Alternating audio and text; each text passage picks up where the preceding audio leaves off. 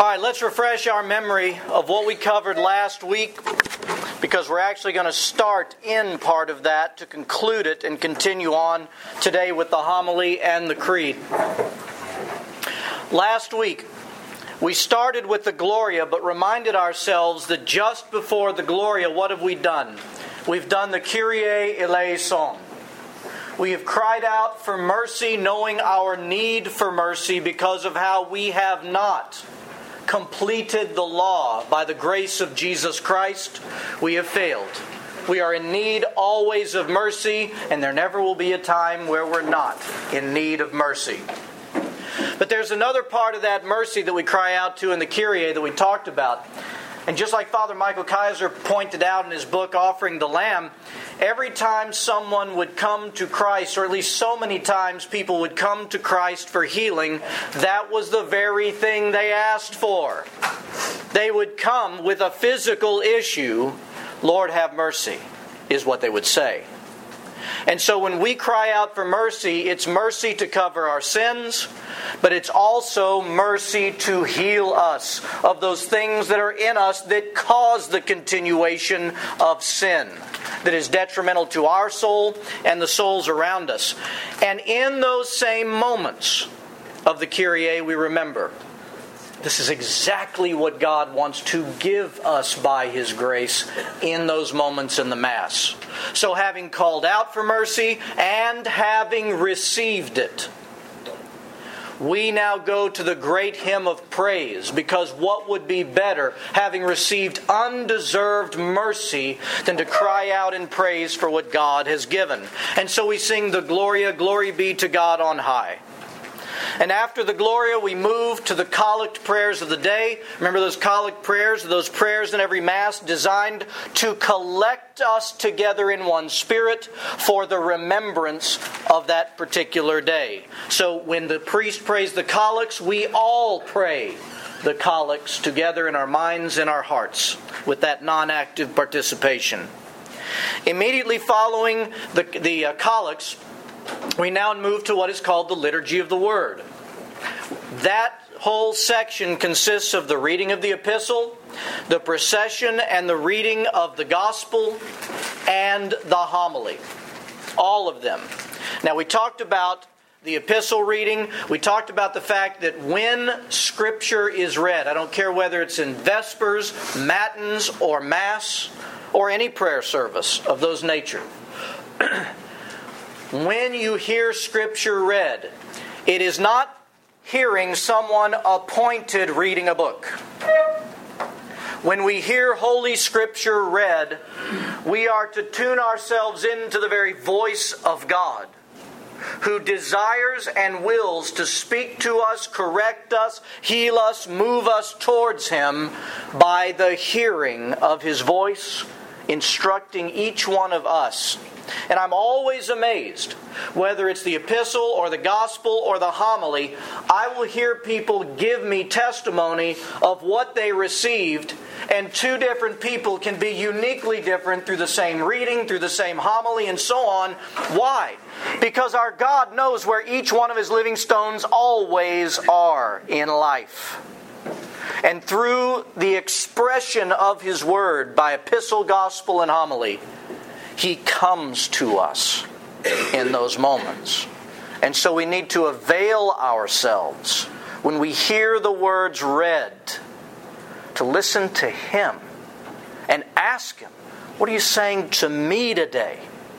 How would you instruct me today? I'm listening. Okay? Now, we talked about the gospel procession.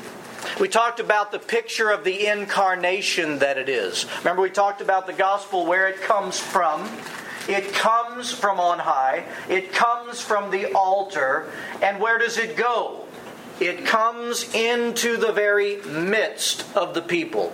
And this is exactly what happened in the incarnation of Christ.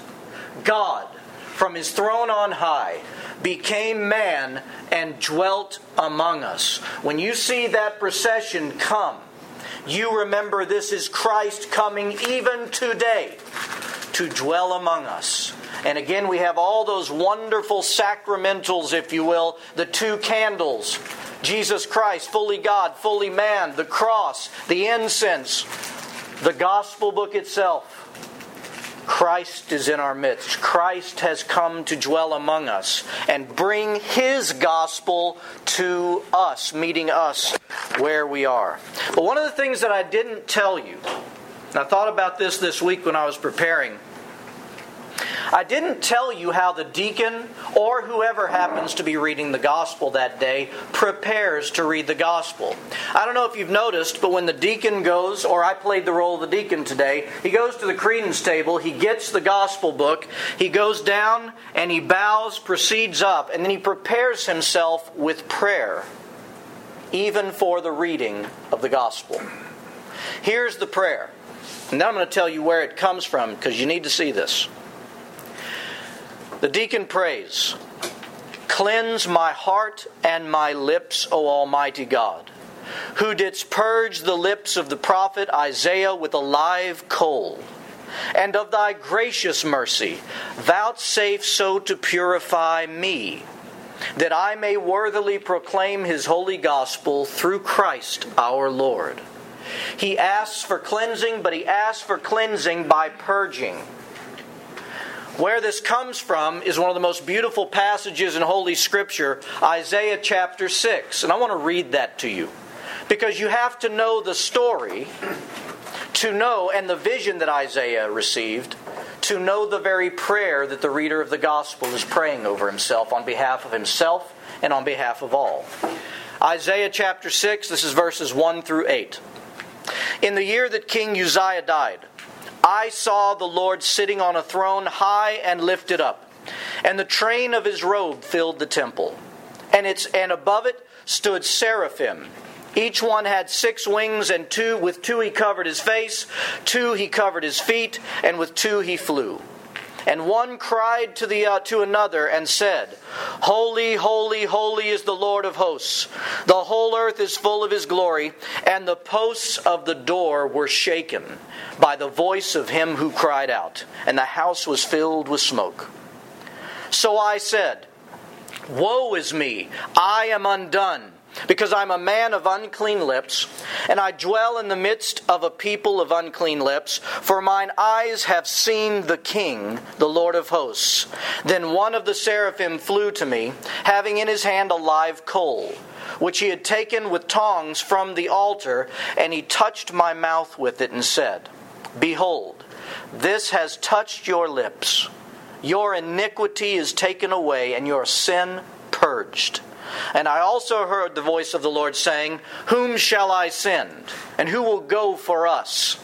Then I said, Here am I, Lord, send me. You get the picture. Isaiah is given a vision where he is whisked right in front of the very throne of God. He sees God in all of his holiness, and in light of the holiness of God, illuminated is all the ways that he's not like that. And so he cries out rightly, Woe is me, I'm undone. Remember the collect of purity? My heart is bare open here, Lord. Right? Woe to me, I'm undone. But God, in his faithfulness, doesn't leave him there suffering. He has the angel take the coal, touch the lips, cleanse Isaiah, bringing him to himself and only after the cleansing, when God asks, Who shall I send? Now Isaiah is ready to be the very prophet, the voice of God to God's people. So the deacon prays for this to happen to him, so that he might be so cleansed by the touch of God that when he goes forth in that procession and reads the holy gospel, he will become that prophetic mouthpiece of Jesus Christ himself, where we don't hear the words of a man trying to chant something, but Jesus Christ, who is in our midst, voices his words for the salvation of all. Isn't that incredible? And that is what is prayed by the deacon or whoever's filling that role in the Mass. Then the deacon takes the gospel book and he kneels before the celebrant priest And he says, Bid Sir a blessing. He asks for a blessing. And the priest blesses him, saying, The Lord be in thy heart and on thy lips, that thou mayest worthily and rightly proclaim his gospel in the name of the Father, and of the Son, and of the Holy Spirit. The Word of God, Jesus Christ, now comes from the tabernacle, from the throne in heaven, and comes and teaches us if we have ears to hear. Isn't that what Christ said? For you have ears to hear, let him hear. The question is are we giving ears to hear? Are we being that attentive in our lives in those moments with faith to believe Christ is in our midst? I listen to him and I evolve and are transformed by those very words. Look, let me tell you something. If the Word of God in the very beginning spoke creation into existence by His Word, do you not think that His very spoken Word can transform your souls, heal you, bring redemption into your life, restore peace where there's chaos? And we have that opportunity availed to us in the reading of Holy Scripture and in the gospel. Pray to prepare yourselves to receive. Be attentive. Be attentive and see what God might do. Yes. Um, this is something I've heard mentioned where we have the lessons printed in the bulletin, but the lessons are not designed to be read as the person's reading. That we should actually stand and listen. Take the bulletin home, read the lessons later, reflect on them, but but don't read along. It, it is actually designed to be heard, yeah. not read along. And that's a hard thing because let me tell you something. There are two two different types of people. Yeah. My wife and I present to you these two types of people. I am of the person that tends more easily to be auditory. Right. Okay? I, I get that. My wife, it's not that she's not auditory, but she grasps more from the hearing if it's in front of her, too. But what Peter is saying is exactly right. Make every effort to experience as if Christ is talking to you. Right? I'm not going to say throw the bulletin out, but try to. And see how you do. You know, if need be, if you receive more and hear Him better in that way, fine. But make that effort. That's a very good point. So, we come to the homily. Now, I'm going to tell you right now, and I believe if they're honest, anyone who is in a position of doing a homily and a sermon would, would profess the same truth. The homily, with a very reverent fear, not a dumb fear, sometimes scares the life out of me because of what I know is going on in the Mass at that moment. Because just like the deacon prays for the cleansing to be the mouthpiece of God in the ringing in the reading of the gospel, those that do the homily and the sermon are the very same. But they're in the charge of hearing God and what He wants to teach for that day and uniting God to the people through the spoken word of the homily. And if you don't have any fear, if somebody doesn't have any fear, I'll never let them preach in this church because they don't get it. They don't get what's going on. Let me sum up for you. This is based on a number of teachings from different people and different fathers and so on. If I could, I want to sum up the purpose of the homily. And I said it a little bit right there, but follow me on this. the purpose of the homily in the liturgy is this through the orthodox interpretation of both Holy Scripture and tradition, for the two cannot be separated. It's not one over the other, they are interwoven as a fabric. They exist together. You can't have one without the other. So, through the orthodox interpretation of both Holy Scripture and Holy Tradition, which is the teaching how what those things mean, God is revealed to us God comes to us, and our lives are moved toward Him, that we might by grace be transformed to fulfill the law as summed up by Christ. Love God, and with the love of God, love one another. You can sum up the entire existence of the homily in the fact that by the spoken word, God and man meet, and we are transformed and graced to better be about the likeness of Christ. Make sense? You with me on that? Okay.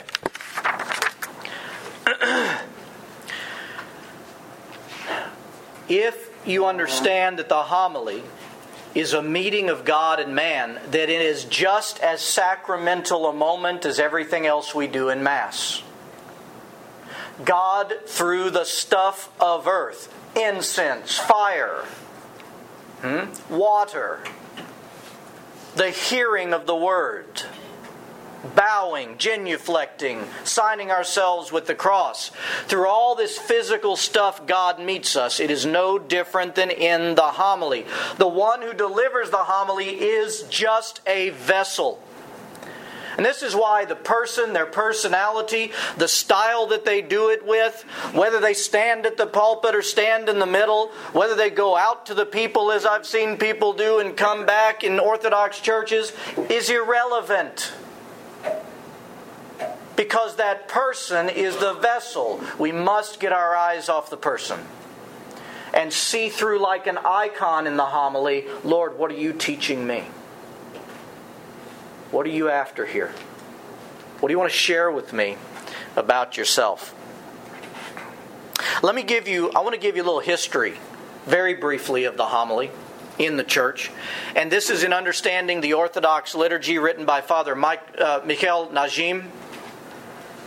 And here in the history, he says, in the history of God's people, Old Covenant and so on, there would be the authoritative teaching of the law by the priest, the rabbi, and so on, the Levitical priesthood.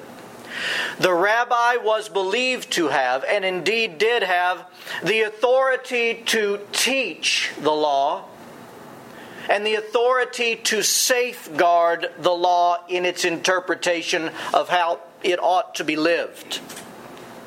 Now, this man, the priest, the rabbi, would sit in a particular seat of the synagogue or the temple, and that seat was known as the seat of Moses. And the reason it was known as the seat of Moses, remember, who got the law in the first place? God gave it to Moses, but then what did Moses do with it? He brought the law to the people, and he read the law, and at times judged based on the law in the stead of God, right? So the rabbi would sit in the seat of Moses. Now, in the early church, before the church had grown, before the church had really started flinging out beyond where it was, there was no priesthood in the very beginnings of the church, there were the bishops and then there were deacons. Okay?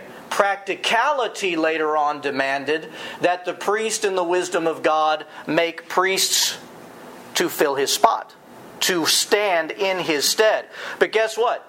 In the early church, the bishop presided from what is known as the cathedra.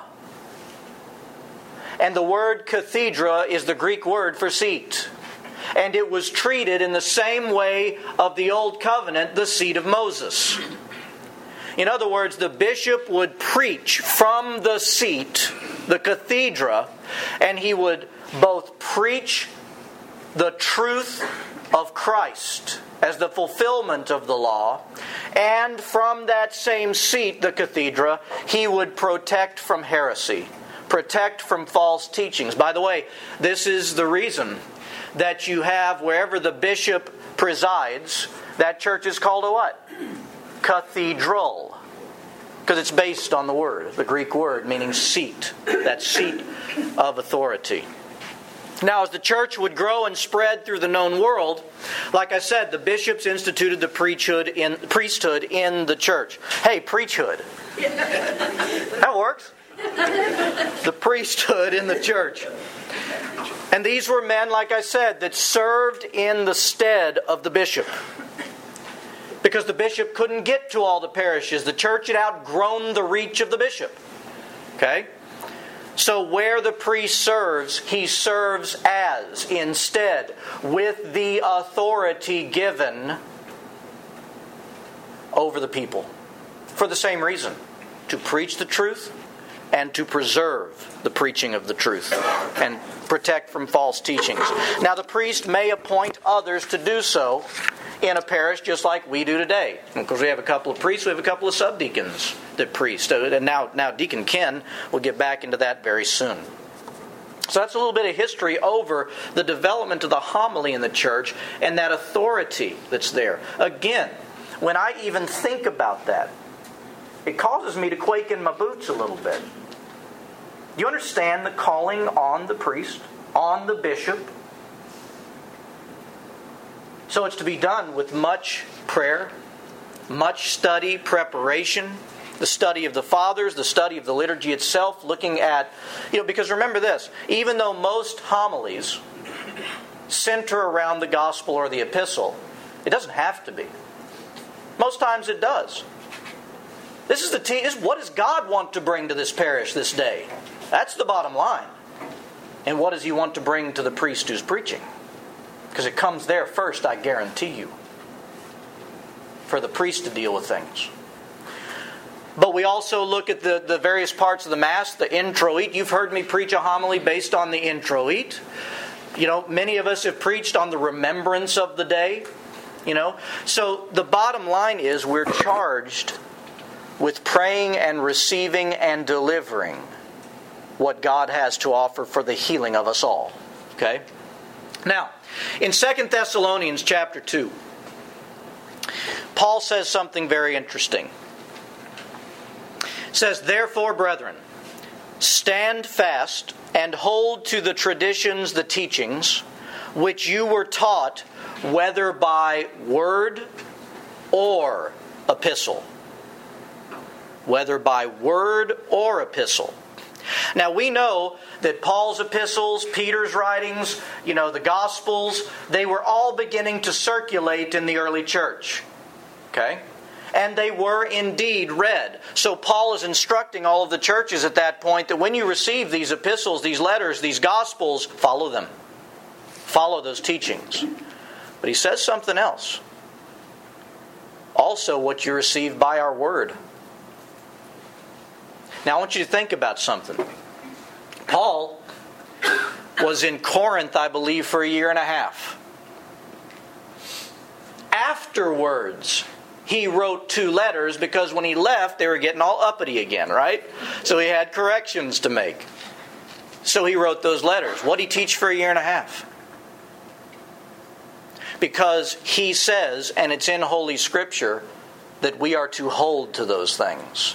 And that's where you see scripture and tradition in that one verse. Hold fast to what's taught and the epistles. And they never separate one another. And they never go against one another. And that's from St. Paul. And that is what the homily is for us. The ongoing apostolic instruction through the church incarnationally by the Holy Spirit so that all of our souls receive Him, receive His teaching, and we can turn our lives to that so that chaos in our life continues to reel back and peace expands and we're changed, and so is our experience with God and with one another. Okay? Pray even before and during the sermon. Same thing as when you prepare to hear the spoken word through the reading of Holy Scripture. Ask Him to teach you. And He, with pleasure, will do so because He wants you to know Him. Hmm? And He wants, you, he wants to draw you near Himself. Now, the homily being done. You know what? Let me say one more thing because I do like to bring in what, what we do with this outside of Mass. The scriptures, the liturgy of the Word. What do we do with this outside of Mass? We're given it in Mass sacramentally. Do you not think that our Lord wants to teach you in your own homes? then the next question is How often are you reading Holy Scripture? Following the daily readings and asking God in the same way to come and change your soul and instruct you? Let me give you an easy way to begin going about that. It's a very easy discipline. And it's on our website. And if we don't still email it out, I'll start doing it again. We have daily Bible readings put together by the church every month, every year and that's found on our website under the calendars page, and you'll see daily Bible readings. You can open it up and print it out for the whole month if you want. It's there. And what you have is two readings in the morning and two readings in the evening. Short passages, not long stuff. And it's to be done in conjunction with your prayer in the home. As you pray, Read these scriptures asking God to reveal Himself. What have I said many times that the church fathers teach us over and over again? You hear so many of them say it. To fail to know Holy Scripture is to fail to know Christ. We don't need to be Scripture literate for intellectual purposes. Reading Holy Scripture isn't about that. Reading Holy Scripture is about being behind the icon of the page through which Jesus Christ presents himself and changes your life in his image. Consider making that, if you're not already, consider making that a profound discipline on a daily basis and watch what God shows you. And I look forward to hearing about it. So that concludes the liturgy of the Word. But it also concludes something else. You may have noticed in the Mass booklets, and it's there in the ones in the church as well, that there's a point at the beginning, it says the Mass of the Catechumens, and then there's a page at the top, it says the Mass of the Faithful. All right, as soon as the homily is done and concluded, that ends the Mass of the Catechumens. The reason that's in there is because in the early church, those who were catechumens after the homily and before the creed would leave the church. Okay? They would leave the church to go directly to their catechumen spiritual, how do I live as Jesus Christ in his kingdom teachings, preparing them for their baptism, preparing them to be chrismated, right? That's what would happen. In fact, in the Eastern liturgies, even today, the deacon, after the homily and after that certain point, announces, The doors, the doors, in wisdom let us attend. He chants that. And then they go right into the creed. It's just a remembrance that there was a time where the catechumens would leave at that point. Okay, yes, Peter. Father, it's also a remembrance the doors, the doors, they would be closed because at that point there was nothing to convict you of being a Christian.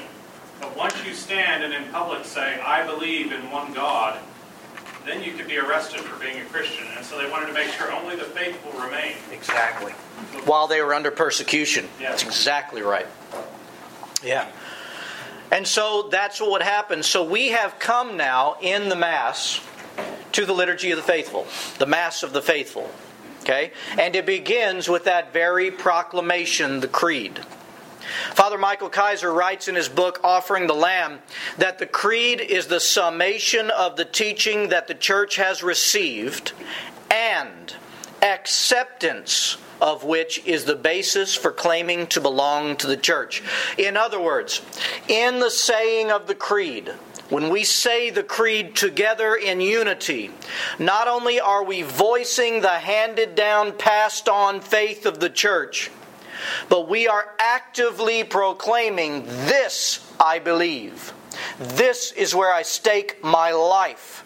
And it is in this faith that I will be made one with Jesus Christ and find salvation. That's why we join together in the creed. Now, this is the faith, but I'm going to tell you right now forever we will read the creed and there will always be mystery in it. Don't think we can figure this thing out. When you look at the creed, you try to explain all this. Sometimes when we do the creed, not every time, but sometimes when we do the creed, I will get a new revelation of what this particular part means. God even meets us and instructs us when we proclaim the faith handed down so that we grow into the mystery of God, into the mystery of our faith. Okay? And we need to understand that. A little history of the creed, real quick, and then we'll go into it. The church, by the guidance of the Holy Spirit, officially proclaimed the true faith of the church as it dealt with heresies during the first two ecumenical councils. You've heard this over and over again. The reason we have the great expressions of the faith is because we had the great expressions of false teachings, which forced the church to mouth the truth and overcome the lie. You see? And so, in the first two ecumenical councils, the Council of Chalcedon, the Council of Nicaea, these heresies in particular centered around the nature of Jesus Christ. Okay? They centered around the nature of Jesus Christ. Some claimed that he was not fully human, just fully divine. And there were those who claimed he was fully human, but did not maintain his true and full divinity. It went both ways. And I think I said something wrong about the councils. What that's not the first and second. That's my fault. It was first. Constantinople was the second. First, right. Thank you. Thank you. But the, these, the creed combated these heresies. Okay, both of them. Which is why when you look in the creed, you will see more about the Son of God. There is more lengthy statements about who Christ is than anything else. Partly because of the heresies, but partly because which of the Holy Trinity came and dwelt among us and was revealed to us, right? So the creed was developed. Now, Let's take a look at the creed. Page 19.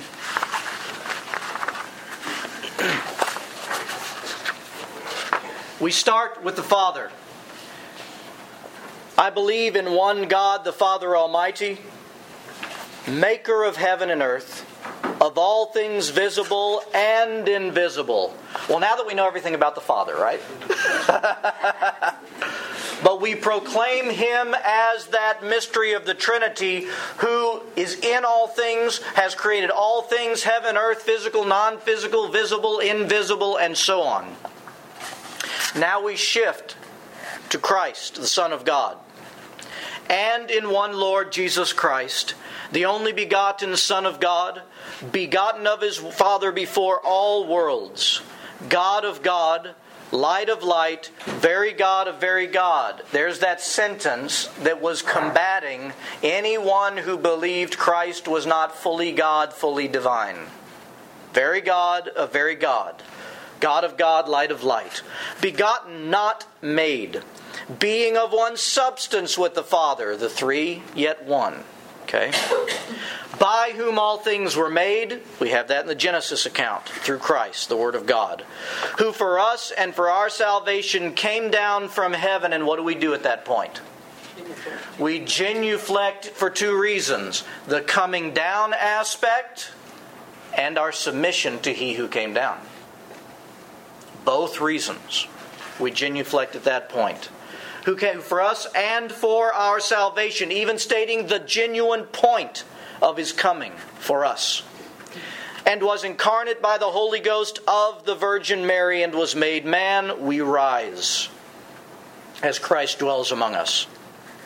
And was crucified also for us under Pontius Pilate. He suffered and was buried. And the third day he rose again according to the Scriptures and ascended into heaven. And sitteth on the right hand of the Father and he shall come again with glory to judge both the quick, the living, and the dead, whose kingdom shall have no end. Thoughts about all of that in Jesus Christ? Anything stick out to you? Any questions? There's a lot there. It's the bulk of the creed. All right? All right. We move on to the Holy Spirit. And I believe in the Holy Ghost, the Lord, the giver of life, who proceedeth from the Father. And here's the statement of equality of the three, who with the Father and the Son together is worshiped and glorified, who spake by the prophets. It was the Holy Spirit inspiring the prophets Then we have something interesting, and I don't know if you've ever noticed this. So, so far in the Creed, we have the Trinity. But there's something else that's about to be expressed as a part of the whole the church. We'll get back to that in just a second. And I believe in one holy Catholic, that's universal church, and apostolic church. It is the faith of the apostles. I acknowledge one baptism for the remission of sins, that's the point in to the church and into Christ. And I look for the resurrection of the dead and the life of the world to come. I would put to you that as much as the creed expresses the faith of the holy of the church in its understanding of the holy trinity the reason that the church is in this are we not invited by Christ being filled with the Holy Spirit into the life of the Holy Trinity? Invited into that incredible oneness? Therefore, the entire reality of God, the entire reality of our faith is Father, Son, and Holy Spirit, and the church that has been invited into them. Isn't that beautiful? To share in the life of God Himself. And it's right there in the Trinity every time we say it. We proclaim that oneness.